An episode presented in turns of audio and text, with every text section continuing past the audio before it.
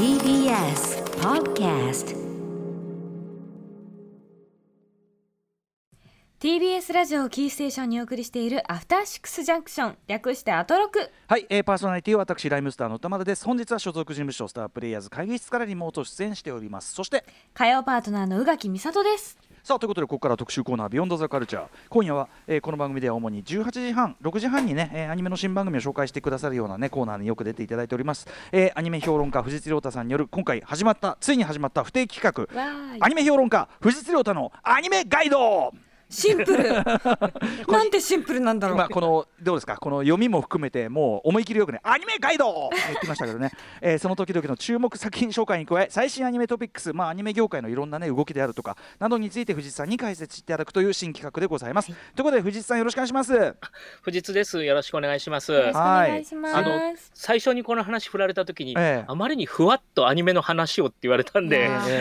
若干驚きましたけど、そのまんまですね、タイトルも。これは森保君というこのディレクターのですね、何拍手してるのか分かりませんけど、私本当に藤津さんにちょっと甘えすぎているのではないかっていうのはすごい思って、ただそのいつもの6時半台だとちょっとその、おすすめアニメとかおすすめいただくんですけど、例えばアニメ業界全体の動向であるとか、ちょっと時間が短いんじゃないかというね、そういうお金もあっての、今回の新シリーズでございます。はい、わかりました、はい、すみません、アニメガイドというこちらの、ね、タイトルが、でも逆にシンプルかつ、ね、端的に内容が伝わるのでいいのではないかという、はい、わかりやすい1970年代後半気分でいいんじゃないかということではい、やっております。ということで、藤津亮太さん、アントロクには定期的にご出演、クールごとに、ね、おすすめテレビアニメとかをご紹介していただいております、主なご著書に、アニメ私の声優道、僕らがアニメを見る理由、これ私が帯を書かせていただきました、また中島和樹と役者人では構成と文を手掛けていらっしゃいますといったあたりで、新シリーズという感じで、今日はどんな感じのお話をしてくださるんでしょうか。今日はですね、大きく2つあって、時間をいただいたので、1つは10月31日から始まる東京国際映画祭2020ですね、今年の東京国際映画祭で僕がジャパニーズアニメーション部門という部門のプログラミングアドバイザーという形で関わることになりましたので、一応そこで思ったこと、それが今アニメをこうやって公の場でプレゼンテーションすることの意味みたいなのも考えたので、それも含めてですね、お話できればいいかなというのが前半です、で後半は、新番組シーズンですので、新番組を中心に、これから来るアニメのお話できればなと思っております。はい、ということで藤津さん、後ほどよろしくお願いします。時刻は8時4分、生放送でお送りしているアフターシックスジャンクション。この時間は特集コーナービヨンドザカルチャーです。今夜はアニメ評論家藤津亮太さんに、注目作品紹介に加え、最新アニメトピックスということでね、このアニメ業界の動き、最新の動きなどをご紹介いただきたいと思います。はい、アニメガイド前半後半と2つに分けてお届けいたします。前半は東京国際映画祭2020のジャパニーズアニメーション部門について、そして後半は10月から放送の注目のアニメのご紹介ということで、まずは前半パート行ってみましょう。東京国際映画祭ジャパニーズアニメーション部門とは。さあ、ということで10月31日土曜日から始まる東京国際映画祭2020、そのジャパニーズアニメーション部門についてお話を伺います。改めて東京国際映画祭、どんな映画祭というあたりを藤津さんからお願いします。はい、東京国際映画祭は今年で第33回を迎える、大変長い歴史を持っている映画祭で、日本で唯一ですね、国際映画祭、制作者連盟公認の、国際映画祭ということになっています。で、ですね、1985年にスタートして、今としては一応アジア最大級の国際映画祭ということになっているというものなんですね。はい。でですね、いろんな部門とかが、ね、あると思うんですけど、東京国際映画祭、TIFF と略されたりしますが、アニメーションの紹介に力を入れるようになったっていうのはいつ頃からってなんですか。2014年にですね、庵野秀明の世界という特集上映をやって、これ以降ですね、年に1回その特集上映が必ず組まれるんですね。ガンダムとその世界、細田守の世界、原敬一の世界、湯浅政明の世界という形で、作家切りでですね、1、2、3、4、5回ですね、やってきたんですね。ってことはでも割と最近ですよね。めちゃめちゃ最近ですよね。そうですね、もう2014年からなんで本当に最近で、へー、それが去年ですね、うん、ちょっと改組というか、うん、変更がありまして、はい、去年の32回でジャパニーズアニメーション部門という新しい部門の形になったんですね。あ、はい、去年ようやくってことだ、はい、なるほど、そうなんです、うんうんうん、そうなんです。なので、2014年以降東京国際映画祭におけるアニメーションのこう占める位置って、うん、結構大きくなってたんですけれど、うんうん、それを一回部門にしましょうと、うんうん、で正確に言うとアニメーションとそれから特撮と言われる、これもちょっと範囲難しいんですけれど、特撮というようなジャンルを含めてこのコーナーで担当してくださいということになったのが去年のことなんですね。そうなんだから今回も、はい、今回のね予告見てて、はい、そのまあ藤さん後ほどお話を伺う藤さんが担当されたそのアニメーションと、はい、アニメ部門の中でこう戦隊ものの特集もやるって出てて、はいはい、なんでだよみたいな、特撮は別だろうみたいな思ったんだけど、はい、まあそういう一応、まあちょっとこうまあなんていうかな、そうなんです。それもうねちょっと僕では決定できない偉い方の立て付けで決まってる、うん、もちろん藤津さんがね決めたことじゃないと思うんだけど、はい、うん、まあまあ今後はどうなってるかわからないけど、まあ、一応そういうくくりなのね、はい、そうですね。まあ驚きますよね、確かにパッと聞いてそうなんですね、なんかくくりとして昔の東映漫画祭りじゃないんだからさってそのアニメとその特撮全部一緒くたに子供向けみたいなのどうなんだみたいな思ったけど、まあそれはねまた偉い人が考えたことというのがね一つあるかもしれませんね。そうです、はい、まあでもなるべくだからそういう立て付けでも意味が持たせられるようにと思って、考えたんですけれど、はい、去年までは主に氷川隆介さんですね、僕の先輩で、うんうん、今、明治大学の大学院で先生をやられてますけれど、はい、番組を出ていただきました、はいはいはい、氷川さんが中心でこういろんなプログラムの選定とかをやられていたんですけれど、うんうん、今年からは、僕がやらせていただくことになって、で、まあ、変わったので少し、うん、でしかも去年からじゃ部門ができたので、うんうんうん、ちょっとやっぱりやり方を変えていくと面白くなるかなというか、幅を広げられるかなと思って、それでちょっと今年挑んだんですね、はい、どのように変えていくかというあたりも含めて、じゃあ、はい、ね、そのジャパニーズアニメーション部門、はい、藤井さんプログラミングアドバイザーとして、はい、まずはどんな作品を今回はじゃあやるんですか。はい、なので簡単に概要を紹介しますと、うんうん、特集がですね大きく3つあるんですね、はい、で、1つが、劇場版ポケットモンスターの世界、うん、ここでポケットモンスターの劇場版を過去作を3本、上映します、うん、でもう一つは最新作を中心にセレクトした2020年アニメが描く世界で、ここでは、今劇場でかかっているバイオレットエヴァーガーデンとか、うん、これから公開決まっている最大のように言葉が湧き上がるとか、うん、去年の秋に公開された僕らの7日間戦争なんかが入ってます、うんうん、はい、でそれともう一つは、スーパー戦隊の歩みということで、うん、ゴレンジャーから、まあ、最新の映画まで、やっぱり3つというか、紹介する、うん、はい、というのが大きい3本で、あと低学年向けに可愛い友達というちっちゃなタイトルを続けて、うん、すみっこ暮らしとどすこいすし相撲という、うんうん、まあ、子供向けのキャラクター推しの作品ですね、うんうん、を2本上映させていただくという感じになってます、うんうん、なるほど、はい、このラインナップというのはこれ藤井さん、そのね氷川さんからそのバトンを受けてですね、はいはい、どういう意図でこうされたんですか。要はそれまでって基本的には作家のレトロスペクティブを中心にするっていう姿勢だったんですね、うんうん、で、何日かかけて、長編だけじゃなくて短編も全部さらうみたいなやり方だったんですけれど、うんうん、でそれはそれで多分ありなんですけれど、うんうん、そうじゃない切り口で一回やっておいてどっちでもできるようにしたいなと思ったんですね。でそれで一番思ったのはやっぱ娯楽映画ってなかなか、見えない存在になりがちなので、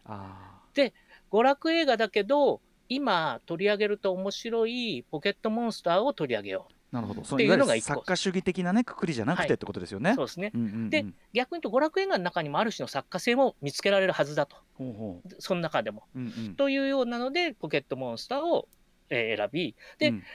それと、まあ、前後してそれはいろんな方とお話をしている中で、うんうんうんうん、スーパー戦隊が今年そのゴレンジャー放送から45周年で、うんうん、来年が45作品目になるんだというお話が出てきて、うんうん、それじゃあスーパー戦隊もうんうん、パワーレンジャーですごく海外に行ってるので、うんうん、ポケモンも海外でも人気があるので、はいはい、日本初のキャラクターを、のルーツみたいなものを確認するっていうのは、うんうん、国際映画祭でやるに足るテーマになるよね、うんうん、ということでまずこの2つを決めて、そうか、そうそう、うんうん、確かに最も知られてるね日本製のそのコンテンツにして、はいはい、さっきの藤井さんがおっしゃったようにでもそのあんまりこうなんていうかな作品として真正面から分析とか、はい、その系統だったりとかっていうことがね、はい、少なくともこういう公の場であんまりされてサブカルチャーの領域ではあったかもしれないけど、はいはい、されてこなかったっていうところはある種軽視されてきたっていうかそうですね、はい、ことですもんね。なのでそこをあえて拾っていけばこれからいろんなアニメをいろんな形で取り上げられる幅が作れるなと思ったんですね、うんうんうんうん、で当たり前ですけどこれからも例えば作家を中心にしたレトロスペクティブだって当然あり得るので、否定というよりは幅を広げるので初回、うんうん、そういうものをやる。でもう一個はやっぱり今日本のアニメが何を作ってるかがすごく大事なので、うんはい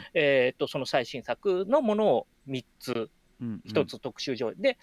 ただ取り上げるだけだとあれなので、うんアニメが描く風景っていうタイトルにして、うんうん、で監督さんたちにご登壇いただいて、はい風景についてつまりアニメの世界の美術と言われるですね背景をどうやって描くかっていうコンセプトでマスタークラスという、シンポジウムですね、うんうんうん東京国際映画祭ではシンポジウムのことをマスタークラスっていうんですけれど、うんうんそれをやることで、単に今のアニメ並べただけじゃないよっていうふうに、うんうんテーマがちゃんと浮かび上がるかなというふうに思ったんですね、うんうん、なるほどね。そのアニメが描くこの風景ってこの風景はもう完全に具体としての風景なんですね、はい、もうねそうです、はいいやでもそれはすごく面白い切り口だし、はい、やっぱり並べてみた時に浮き上がるもの、はい、あるいはその作り手の方々が次々と登壇することで見えてくるものってすごい映画祭的ですもんね。そうですね。でジャパニーズアニメーション部門とはちょっと違ってて特別招待作品という枠で、ジョゼと虎と魚たちと魔女見習いを探しても今回、うん、アニメーションとしては国際映画祭で東京国際映画祭でかかるんですね、なのでそちらの監督さんにも来ていただいて2020年のアニメの作り手たちがどうやって風景を描くかっていうのをお話ししていただけると、うん単に、割とクリティカルな側面から今の日本のアニメっていうのが見えるんじゃないかなというのが、うんこちらのテーマなんですね、うん、やっぱでも藤井さんならではのその最新も含めたこの立体感の作り方っていうのはやっぱ藤井さんならでは感がありますねやっぱね。今日本のアニメが何作ってるかと、うん、日本のアニメが何作ってきたかみたいなのは大きいテーマだなと思ったので、うんうん、それを世界の人に一応プレゼンテーションするつもりで、うんうんうちはこんなことやってますよっていうのが伝わるといいなというふうに思ってやったんですね。だからポケモンもそういう大きな枠組みの中にある一つですね、うんうんうんはい、このポケモンの劇場版でいうとねこの、はい3本選ばれてるじゃないですか。このチョイスっていうのは、はい、今びっくりしたけど、はい、この3本のチョイスっていうのも藤井さんされたんですよね劇場版の中で、はいうん当然権利も、それ全部の作品がそうですけれど、うん、こちらでこの辺りがいいんじゃないですかってご相談をして、うん、OK が出たりいろんな状況が整ったものを、うん映画祭に出していただいてるんですけれど、うんうんポケットモンスター3本映画劇場版がかかるんですけれど、うんはい一番最初の劇場版のミュウツーの逆襲、うんそれから、ダイヤモンド&パールの時のリアルガ VS パルキア VS ダークライト、うんうん、それから、2018年にやった、みんなの物語という、うん、劇場版ポケットモンスター、はい、みんなの物語というやつですけど、うんうん、結構これ割とポケモンの歴史がとか、うんこうクリティカルなところが、はいバシバシっとこう切り取れる3本なのでこの3本を見るとそうですね、はいうんうん、ポケモン割と理解ができるなというふうに思って選びました、うんうん、アニメのポケモンですね、はいはいうん、アニメ作品としてそのポケモンの、ねはい、劇場版のそのなんていうかな藤井さんから見た、はい、なんていうかな作品的特徴とかその見どころとかってあったりします？2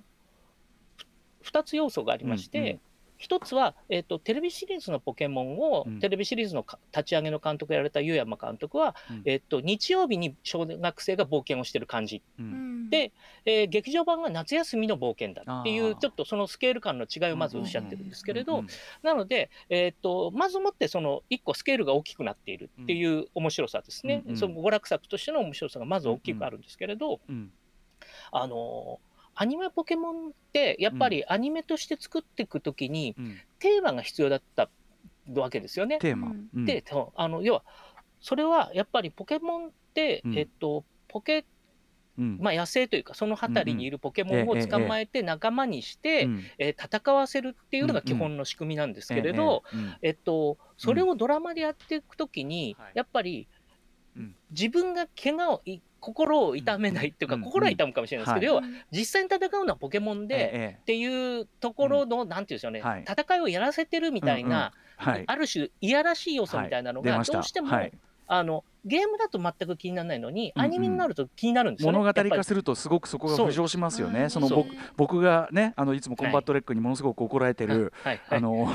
動物虐待じゃないかとかあいつは言ってるけどもってまあでもやっぱりそういう風に見えてしまいかねない瞬間ってのは物語化すると絶対出ますもんね。そうなんですよ。ゲームでは気にならないけど物語化した瞬間にそういうとこが気になって、そこをアニメの特に劇場版のポケモンはポイントポイントで、常にやってるわけではないんですけれど、取り上げてきて、で特にミュウツーの逆襲は、ミュウツーがなぜ、人間はですねポケモンを、そうやって刺激するのかっていうことを問いかける話になってるんですね。で、でみんなの物語はこれ、そのずっと立ち上げ方監督の湯山さんがですね、湯山邦彦監督がずっと映画は監督をされてたんですけれど、みんなの物語で若い世代のですね矢島監督に代わって初めて映画を作られたんですけど、このみんなの物語は老若男女いろんな問題を抱えている人たちがポケモンとの関わりの中で変化していくお話になってるんですね。で要はポケモンというのはやっぱりじゃあどう何かって言ったら、一緒にスポーツを楽しむバディだっていうふうにアニメの方はどっちかというとそういう要素を強調するわけですよね。でじゃあそのバディがいることによって我々の人生が楽しくなるっていうのはどういうことだろうかっ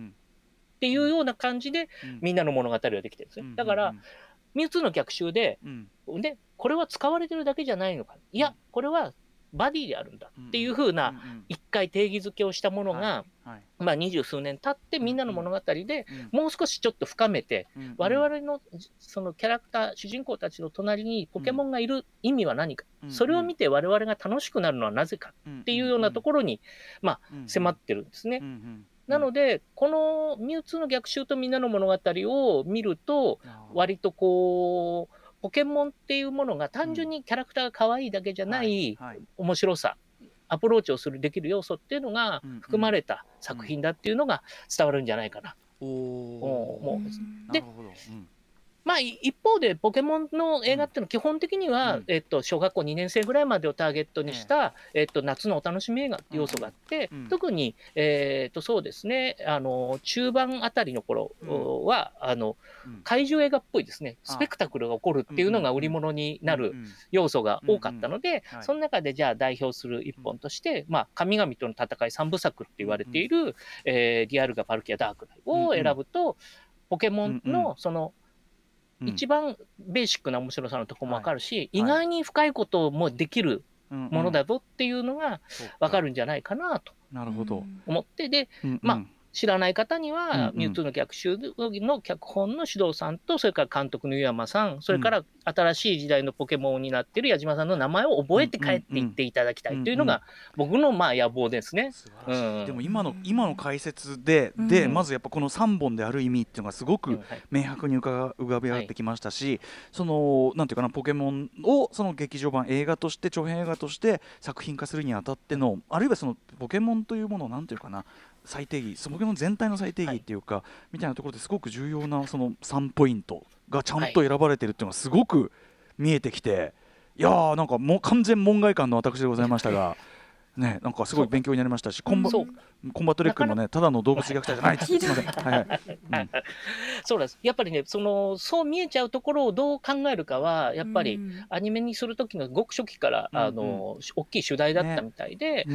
それがポケモンの中にやっぱ生きていて、で特にここ何年かポケモンがなんていうんでしょうね、ブランドの再構築みたいなやってるんですね。テレビシリーズでいうとサン&ムーンあたりからなんですけれど、要は改めてポケモンがそばにいる生活っていうのが楽しいよねっていうところに一回立ち返って、ポケモンとキャラクターの関係を書いていこうっていうようなところからスタートし直してるんですね。それはこういろんな世代が入れ替わったりとか、あるいはポケモン GO をこれだけ楽しんでる大人がいるときに、改めてじゃあポケモン GO をなんでそんなにみんなが楽しむのかっていうことを作品の中に反映するとか、いろんな考えがあったであろうと思うんですけれど、なのでそういう意味では実は今ポケモンね面白い時期なんですよね、すごく。だからこれは今やると、これからポケモンが変わっていく様子を皆さん目撃できるんじゃないかしらという、これはまあすごいアニメファン寄りの見方ですけど、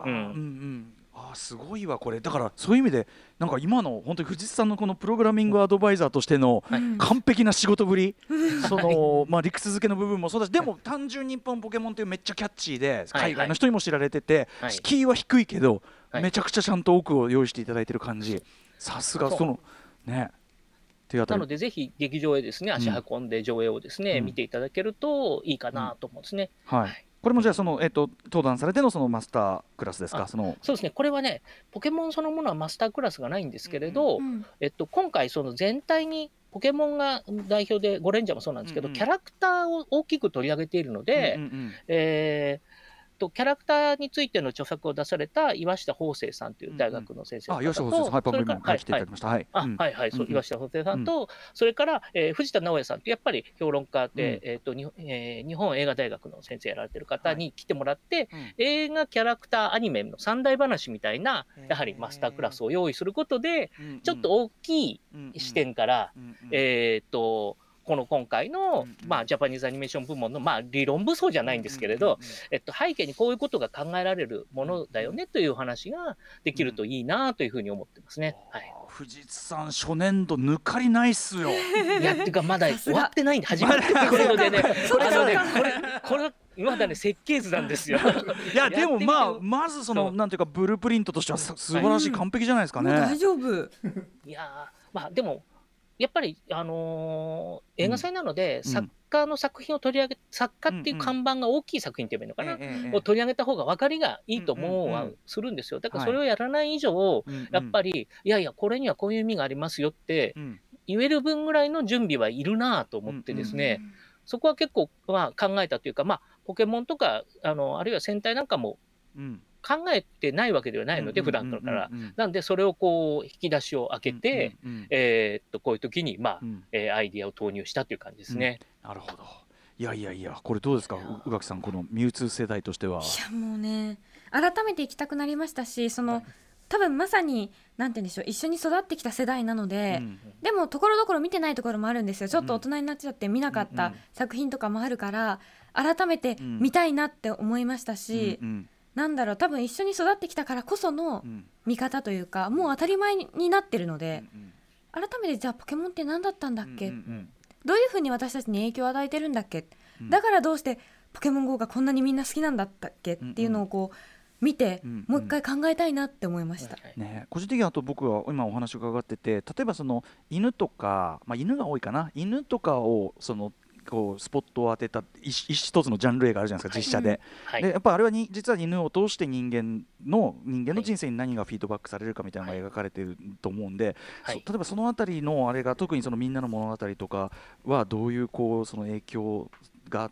あったりするのかなとかね、なんかそういう見方もできるなと思って今お話を伺ってたりしました。割とみんなの物語はこういろんな関係が老若男女いろんなキャラクターがいて、ポケモンとの関係もみんなバラバラなんですよ。野沢雅子さんが声られてるおばあちゃんはポケモン嫌いだっていう人なんですね。だけど慕われちゃうんですけど、いろいろあってだけどそれはなぜだろう、なんでこの人は嫌いって言うんだろうみたいなのがこうだんだんお話の中でかかっていくという形になってるんですね。だからポケモンを通して人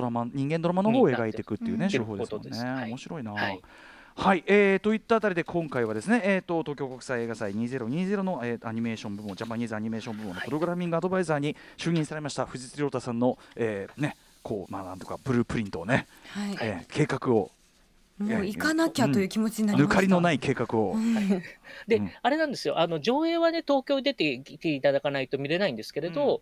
マスタークラスは、配信があると聞いているので、地方の方もですねいやポケモン大体見てるしっていう方も、例えばマスタークラスで僕らがそのアニメ映画キャラクターみたいな話を聞いていただくとか、監督さんたちが登壇されることで今アニメの美術っていうのがどれぐらいホットなテーマなのかっていうのをこう感じていただけると。戦隊の方も、要は関係された方、ゴレンジャーから現在まで関係された方に出てきていただいて、要は職人のうんうん、エンタメにかける精神がこれだけ続いてきたということなので、うんうんうんうん、その歴史を振り返るトークが、うんうん、になればなと思ってますので、地方の方それまた見れますので、はいはいはい、これ配信見るのはチケットを買ったりするんですか？これは配信はねタダで見れるはずですね。おすごくない？これタダじゃん。会場もタダで入れるはずですあ、はい、マスタープランはそうなんですね。シンポジウムは、ねはいあこれは意外と知られていない重要ポイントですね、うん、だって確か事前に予約をして置いていくと、うん、その人数が確定できないと困るので、はい、なんでその方法は公式サイトをご覧いただいて確認いただければと思いますけれど、はいはい、意外と東京国際映画祭だからその、ね、これ今後もやってきますけど意外と知られていないいい部分っていうか、はいうんね、こ全然興味深いのにもっと知られなきゃみたいなところがあるんで、はい、まさにこれもそれかもしれないですね。やっぱねあれですね、結構東京国際映画祭っていろんな言われ方をして、ね 歴史的にもう言われてきてる映画祭なんですけれど、はいこの間の発表会の時も是枝監督が、うんこれからこうなったらいいんじゃないかみたいな話もね、うんうんうんはい、されたりしていて、うんうんうん、だからそれはちょっとずつ変わってちょっとずつ良くなっていくといいのかなと思いました、うんうんはい、ちょっとこの番組でもね実はちょっといろんな形でそれはねちょっともなんていうかな応援というかね、はい、おこがましいですけど ここは面白いんだからもっと押せよみたいなとことかやっていこうかなと思ってますけどね、はいはい、ということで、ちょっとね一休みコーナーというかですね、はい、ポケモンの話題がありましたけど最近公開されたとある、ミュージックビデオが話題になってるそうですね。これねはいはいそうなんですよ。これやっぱポケモンの、ポケモンとバンプオブチキンそれからアニメの制作会社のボンズがコラボしたというかですねスペシャルのミュージックビデオのガッチャというやつがめちゃくちゃ話題になったわけですね、うん、これもなんていうんでしょうポケモンのずっとポケモンやってきた人関わってきた人お付き合いしてきたファンの方は、うん、めちゃくちゃ感動するというやつで、うんうんあれですね監督が結界先生とか、うん、東映の時に作られた競争ギガの監督でやられた松本理恵さんですね、うんうんうん、その前も一回バンプの PV をボンズで作られてますけれど、うんうんうん、今回はさらにポケモンコラボという感じでプラスアルファされて、うんうん作って、大変人気というかものすごい回数ですね YouTube で回ってますね、うん、そうかこれもだからやっぱちょっとそのポケモンも世代ももう本当に一回り二回りして、はい、なんかちょっとそのなんていうかな訴求の仕方みたいなのモードが、変えたというよりは広がってるって感じなんですかね、はい、多分ポケモン自体の打ち出し方を少し変えようと思って特にアニメ経由で、うんうん要はゲームなんかはいろんな出し方があるわけですけれど、それこそポケモン GO があり本体のポケモンがありっていうことはあるわけですけれど、うんうんうん、そうじゃなくてアニメの方は基本的には今まではテレビのポケモンと劇場版だけだったのを、うんうん配信でですね、うん、YouTube かなで、薄明の翼っていうやっぱりストーリーのあるポケモンのものを、別で流してみたりで今回みたいにこういう尖った、かっこいい PV を作ってみたりという意味で、うんうん、多分年齢が上目の人でポケモンが好きだった人に好きだった気持ちを大人の状態で思い出してもらおうというですねいうことなのかなと僕なんかは思ってますね。ですかね、はいはい、だからこそのね、はい、驚くべき再生回数現在このミュージックビデオ1300万回生、ねはい海外からも見られるからね多分ねポケモンはね、はい、それもあるのかなと思いますがでは、はいその PV ミュージックビデオに使用されている楽曲をお聴きください。バンプオブチキンでアカシア。最高。はいというね、ということでポケモンとバンプオブチキンと、はいそのアニメ、ね、制作会社ボンズのスペシャルミュージックビデオガッチャでかかっている曲アカシア聴いていただいております、はい、バンプはさ、うん、ドラえもんともやってるわけだからなんかものすごいキャラなんていうのキャラもの多いなっていう ね感じですね。最近アニメ多いです ねなんかねおそらくその藤津さんが先ほどおっしゃってたような、はい、その世代的に訴求したいところっていうのと、はい、多分そのバンプのそのなんか支持層みたいなところがフィットしてるっていうこともあるのかな、はい、なんか私とちょっとぐらい上の人って多分バンプにもはや懐かしいっていう気持ちが若干あって、うんうんうんうん、その学生の頃に流行っていたからもちろん今も流行っているんですけど、うんうんうん、だからそれもあってよりちょっとエモいというかそうね、きっとね、うんで今ビデオもねあれは僕ちょっとそんな詳しくないけどそのサトシ君が大人になっててみたいなことなんですかね。あれがサトシ君じゃないのサトシ1カットって出てたと思うんですけど、うんうん、1カットっていうかちょっとだけ出てたんですけど、うんうん、歴代のトレーナーがいっぱい出てくるのでそういうエモさなんだ。なるほどねポケモンの歴史の長さみたいなものをすごく感じることができるというのがまず1個ありますよね、うんうん、そうそう、トレーナーのポケモン超厄介だったんだよねとか思うんですよ、見てて、うん、そうか、だからやっぱりその先ほどおっしゃってたその大人になった人にもう一回その好きだった気持ちとこの10年をドカンとこの好きさを思い出させることでっていうことだ、掘り起こしと言いましょうかね。あとEV がいいんですよ、EV のなんか目がですね、笑ってる目ですかね、うん、EV の丸っこくキュッと笑ってる目ですかね、昔のチャオみたいな感じがすごくいいです。はいはいはいはい、90年代っぽい絵柄ってね、言われてましたけどね、ファンの間で全然わかんないけど、そうなのか冒頭要はスタンドバイミーみたいに4人で歩いてるスタンドバイミーでしたけどね。そうですね、うん、あれ要はポケモンの夏の日の冒険の、まあ、なんていうでしょう、ルーツの1個スタンドバイミーにあるんですよね。ああ、そうなんだ。そう、劇場版の元々が、はいはいはい、そう、元々がつまり少年の日の思い出、うんうん、これは当初脚本を書くシリーズ構成をやられて脚本を担当されてた首藤さんが、エッセイの中で振り返られてるんですけど、うんうんうんうん、その最初に立てた時にポケモンをじゃあどこに修練させるかって、うん、脚本家として、うんうんうん、っていう時にそういうイメージなんかを考えてたなんて話もされているので、はいはいはい、それを知ってか知らずかわからないんですけれど、うんうんうん、ポケモンっていうのが多分描いてきたものがまさにそういうものだったので、うんうん、今ここにああいうものがあっても違和感ないんだなというふうに僕なんか思いましたね。なるほどね、うん、そうかそうか、はい、ということで、ちょっと改めて皆さんね、これは普通に YouTube で見れるんですもんね、はい、ガッチャ、ね、映像付きでちょっと見てみてください。ということで、ここまでは東京国際映画祭のジャパニーズアニメーション部門、プログラミングアドバイザーに就任されました藤井さんに、お話を伺ってまいりましたが、ということでアニメガイドはね、さらにこうね、アニメガイド、はい、後半戦、後半戦ございます。後半行ってみよう、はいはい、10月から放送の注目アニメ紹介ということで、まあこれはある種いつもやっていただいている感じのことですね。はい、そうですね。はい、うん、まあやっぱり10月なんでやらないわけにいかないかなというのもありまして、これ皆さん気になってるだろうし、でまあこっからね、いろいろ今の10月って多分その本来なら7月にあるはずだったものがこぼれていたりとかですね、今年はコロナで、すごくテレビアニメもいっぱいですし、劇場も溜まってたやつがこれからですね、うんうん、どんどんこう出てくるみたいな感じになっていって、うんうん、それこそこの週末から鬼滅の刃無限列車編が公開で、うん、もう映画館の予約がね、大騒ぎな感じになってる。そのハリウッド対策というかさ、はい、その海外ものの制作、はい、対策が止まってる分、その感激をついて、はいはい、今まで溜まった日本アニメがドーンって出るっていう状態で占拠する状態になってるっていうかね。で、あれなんですよ、10月30日には、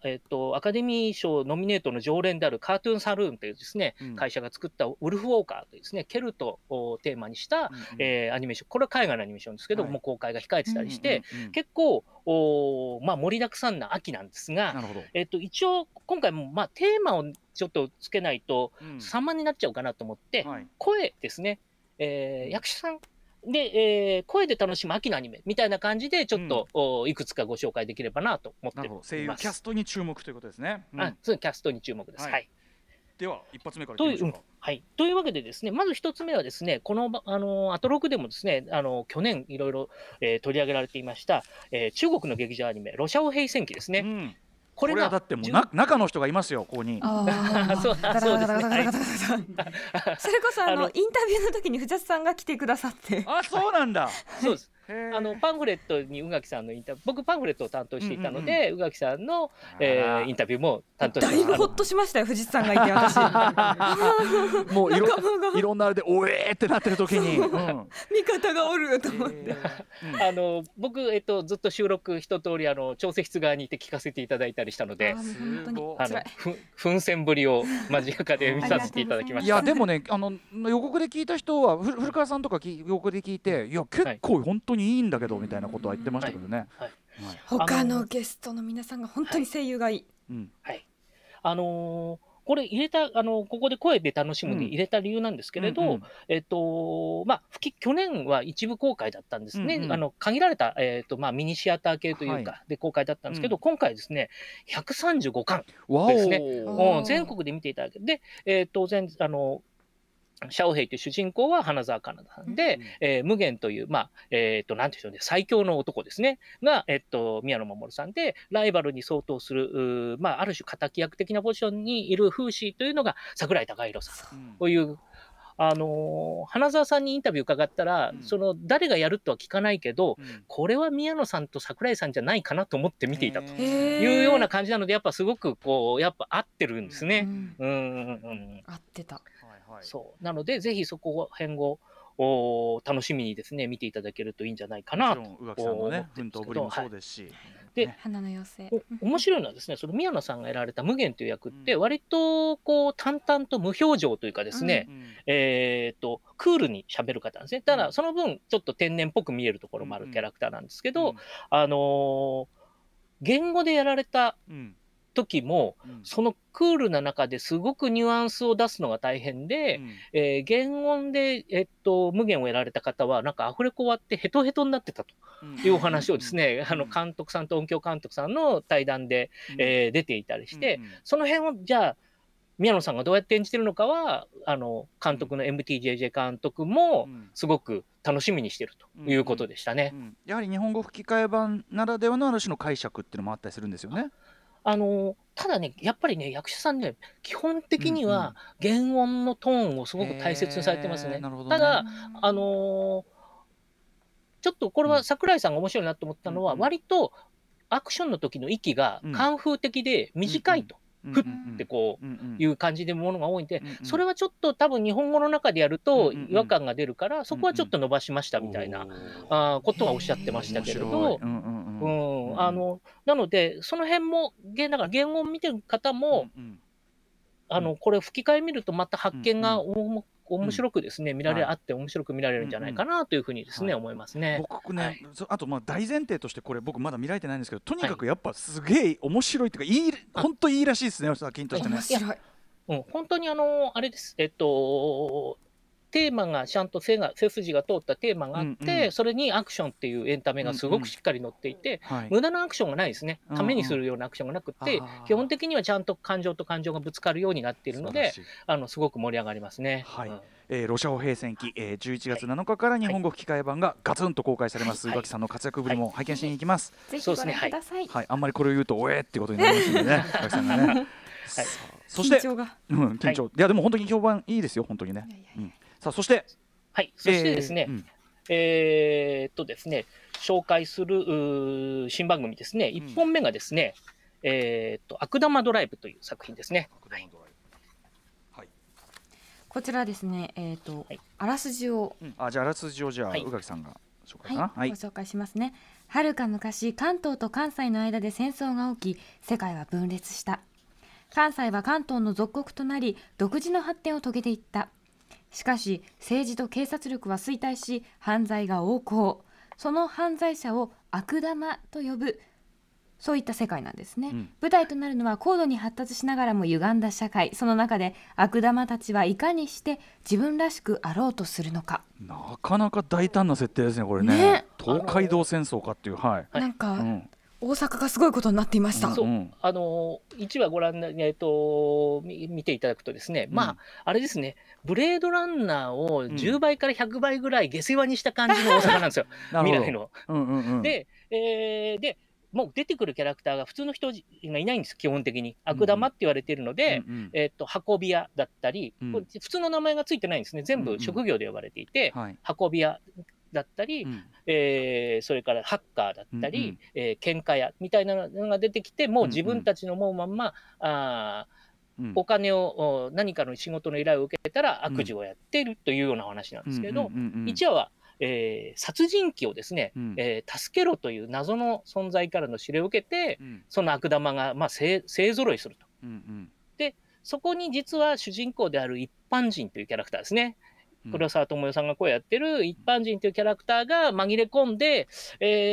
一般人かよと言って殺されそうになったところを、私は詐欺師ですと言って、まあ、潜り込むというところで、うんうんが1話の主なお話なんですけれど、うんうんうん、で声を上げたのはその個性が強いキャラクターたちを、まあ、役者さんたちがそれぞれのびのびやられてるの面白いんですけど、一番インパクトあるのはですね、うん、医者というですね、うん超セクシーグラマーなキャラクターが出てくるんですけど、うんうんうん、これがですね尾形めぐみさんがやられてるんですね、うん、尾形めぐみさんというとやっぱり、なんていうんでしょう、もうやっぱり碇シンジのイメージが強い方っていうのはすごく大勢いると思うんですけれど、これがねバッチリねグラマーセクシーでかつなんていうんでしょう、人を解剖したりするのが好きという悪玉的医者になってるんですね、うんうんうん、なのでこの、役者さんの持ってる幅みたいなのがうまく出ていて、うんうん、これはやっぱり、楽しみの一個かなと思いましたね、はい、これからシリーズを見ていく上で。これ完全オリジナル企画。あ、そうです、完全にオリジナル企画ですね、はい、なんかこうねお話もさることながらやっぱりそのブレードランナーをね100倍、はい、何倍も下世話にした感じのさっきの大阪の景色とかの、はい、なんか世界観そのものもめちゃめちゃ一つこうなんていうのかな、見てるだけで楽しいっていうか。いやそうなんですよ、やっぱりこういうのって言葉で説明しても面白さって伝わらなくって、うんうん、やっぱ目で見てもらわないもらえば一発で分かるって、こういうのってすごいやっぱアニメに向いてるんですよね、その面白さがアニメ的といえばいいんですかね、はい、絵的にね、うんうんうん、そう舞台、場面転換もちょっと変わっていて、うん、部屋にそのまま次の部屋に移るときに壁がどんどんどんと落ちてきて場面が変わるみたいな演出があったりして、そういうところも含めてちょっと凝った感じになってるので大変面白いかなと思いますね、これをね完全オリジナル企画で通すっていうこの大胆さっていうか、まあ、ねあれですよね、挑戦ですよ ねあこれはでもやっぱりすごい世界観的にはめっちゃ好きっすねこれ。はい、原案にですねあれですね、ゲームの、うんあれあごめんなさい、ゲーム系の方が入っていたりして、はい、弾丸論破の方が入ってるんですよね。弾丸論破の方が入ってて多分ね、うん、それを好きな方はこの世界観ちょっと馴染みがあると思いますね。なるほどね。ぽいわ。うんうんうん。なのでそういうちょい SF の、うんうん、キャラクターのガンって出る感じとか楽しみ、いろんな方が楽しめるんじゃないかなというふうに思いますね。はいはい、悪玉ドライブ、これはどちらで見れるんですか？はい、はい、東京 MX 他にて毎週木曜日の24時30分から放送中です。また FOD にて配信中ということです。はい、さあじゃあどんどん続いていきましょう。はいはい、続いてのおすすめ、次の作品はですね、体操侍という作品ですね。うんあれです、ユーリオンアイスとかゾンビランドサガで今期でいうと呪術廻戦がもう大評判の、うん制作会社マッパーが作ってる作品なんですけれど、うん今回これは体操侍というタイトルの通り、うん体操選手ですね、もうピークを過ぎた29歳の新垣丈太郎という選手が、うん、まあしかしで引退するかって言われていたがという、お話で始まるお話なんですね。うんうんでこれどこが声がポイントかというと、主役の新垣丈太郎、まあ、浪川大輔さんがやっていて、うん、で丈太郎は割と天然で、いろんなインタビューを読むとですね、浪川さんも天然なんでぴったりって皆さんがいろいろ言ってるのがあるんですけど、それに加えてですね、レオナルドというキャラクターが出てくるんですね。うんうん1話ご覧になった方は分かると思うんですけど、それまでは正体あまりオープンになってなかったんですが、うんうん日光江戸村的なところから忍者がついてくるんですね、外国人の。それがレオナルドというキャラクターなんですけど、うんうん、これが小野賢章さんがやってるキャラクターで、うんうん、これがすごく微妙なニュアンスなんですよ。つまり嘘と本当のじゃあというか割と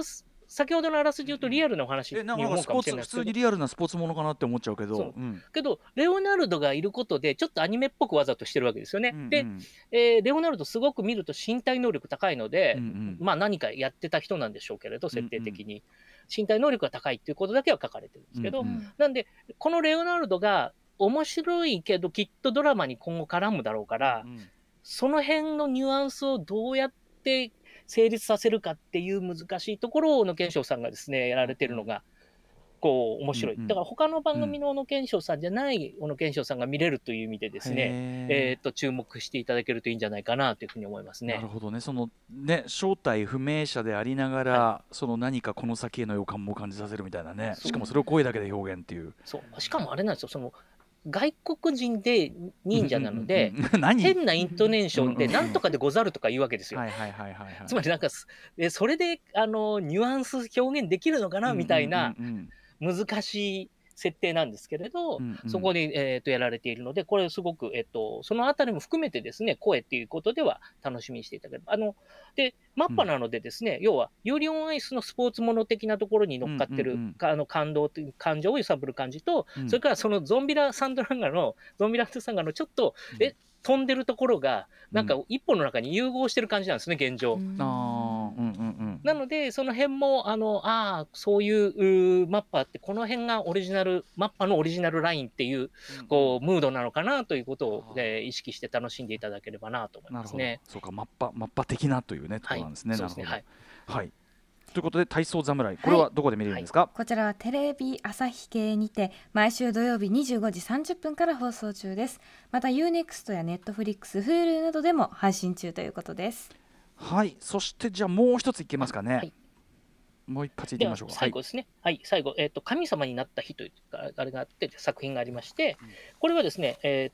大学受験を控えた鳴神陽太という主人公のところに全知の神を名乗る女の子が現れるという話なんですね。美少女ゲームで人気を集めた前田純さんという方が脚本を書かれているオリジナルなアニメシリーズの、3作品目にあたるんですけれど、これ、声のテーマでいうとですね、プレスコで撮ってるんですね。プレスコっていうのは先に音声を取って、後で絵を合わせる方法ですね。なのでおそらく絵コンテだけを見て、セリフのタイミングは、役者さんに任せますというような形で撮ってると思うんですけれど、要するにリップシンクというかね、そういうのを、アメリカっていうか、ああいうところディズニーとかだとやったりしてますよね。それね、そうですね。はいはい。でも珍しい、日本だと珍しい。そうで、あと日本でやるときはリップシンクを目的とするというよりは、役者さんの生なところを引き出そうとしてやることが多いんですよね。ちょっとこう会話のね、テンポとかそういうのね。で今回その1話神様になった日の1話見ていただくと分かるんですけれど、ものすごい掛け合いが多いんですよ。この神様を名乗るオーディンって言ってるんですけれど、女の子とそのヨータっていう主人公がわーっとやり取りをするところがかなりあるんですけれど、その間合いがやっぱりトーンっていうのが、プレスコならではの感じでこう、うまい具合に漫才になってるんですね。ちょっとね食い気味でセリフに相手が言い終わらないうちに言って重なってるところとかが、どうしても実際にやる普通のアフレコだと、間を取りがちなんですけれど、そういうところが詰まっていたりしてですね、ノリがこう生まれてるというところが面白いので、そのあたりに注目していただけるといいんじゃないかなと思います。まさに声に注目ですね、これね。そうですね、はい。でも面白い。やっぱ確かにそういうね、会話のそのなんていうのやり取りのポンポンした間とかってね、ともすると段取りっぽくなっちゃったりねしかねないけど、それがすごくプレスコであることによってなんか自然に成り立ってるわけだ。なるほどな。ね、なのでそこを意識して見ると面白いんじゃないかなというふうに思ってで、これでも手順って先に声取って絵って、手間的に大変なんじゃないですか？そんなことないの？一回やり方を確立してしまえばですね、割とスムーズにいくみたいですね。ただやっぱものの進行のやり方が違うので、いきなりやったことない人は結構困るっていうですね、ところはありますけど、実際やり始めてみれば大丈夫みたいな感じですね。でもこの作品にはこのプレスコだっていうふうに踏み切った、これもやっぱしそのなんていうかな、思い切ってるなっていうか、その作品のためにちょっとやり方を変えたりするのって面白いなと思いますね。そうですね。そこはね結構注目というか、なぜやったのかなっていうのはいろいろ今後もなんかもしかしたら何か理由があるかもしれませんしね、楽しみなところですね。はい。神様になった日、これはどちらで見れるんでしょうか？東京 MX 他にて毎週土曜日24時から放送中です。また UNEXT、Netflix、Hulu などでも配信中ということです。はい。ほらアニメガイド前編と後編に分けてやって、もうあっという間に過ぎちゃいましたよね。アニメガイド景色消えるということではい、ということで今日辻さんに後半ご紹介いただいた3本じゃあおさらいしておきますかね。はい、悪玉ドライブ、そして体操侍、神様になった日の3作品をご紹介いただきました。はい。最後に藤津亮太さん、お知らせことなどありますでしょうか？そうですね。じゃあ、今週の土曜日ですね、朝日カルチャーセンター、新宿教室で毎月やっています、アニメを読むということで、おじゃまじょドレミシリーズを取り上げてですね、今度魔女見習いを探してが公開されるので、その前に、ドレミシリーズをおさらいをしておきましょうというような形で KW 社員行った方がいいんじゃないかこれなドレミを、取り上げた講座をやろうかと思っていますので、ご興味ある方はですねぜひ足を運んでいただければなと思います。はい、いやお忙しいのにねこういうね講座もやってさらにそのねもう本当に本番が控えてますね、プログラミングアドバイザーねそうなんです。ちょっと頑張らないといけないなと思ってますね、そこはね。はい、はい。ということでありがとうございました。いかがでしたこれアニメガイド形式、これ藤津さんでいい？あれですね、今回は割と時事ネタで勝負したんですけれど、時事ネタじゃないやつで何かできるといいなと思いましたね、あの前みたいに見逃すな的なやつでもいいんですけれど、あるいはまあ歴史なのか、もうちょっと表現の細部なのか、まあそういうことでも多分お話したら面白くできるかなと思いました。より突っ込んだお話ね伺える形になったんじゃないかと、また何かあれば森保君も5万円でございますね命名者アニメガイド、はい、ということで、アニメ評論家藤津亮太さんのアニメガイド第1弾でした。藤津亮太さんありがとうございました。ありがとうございました。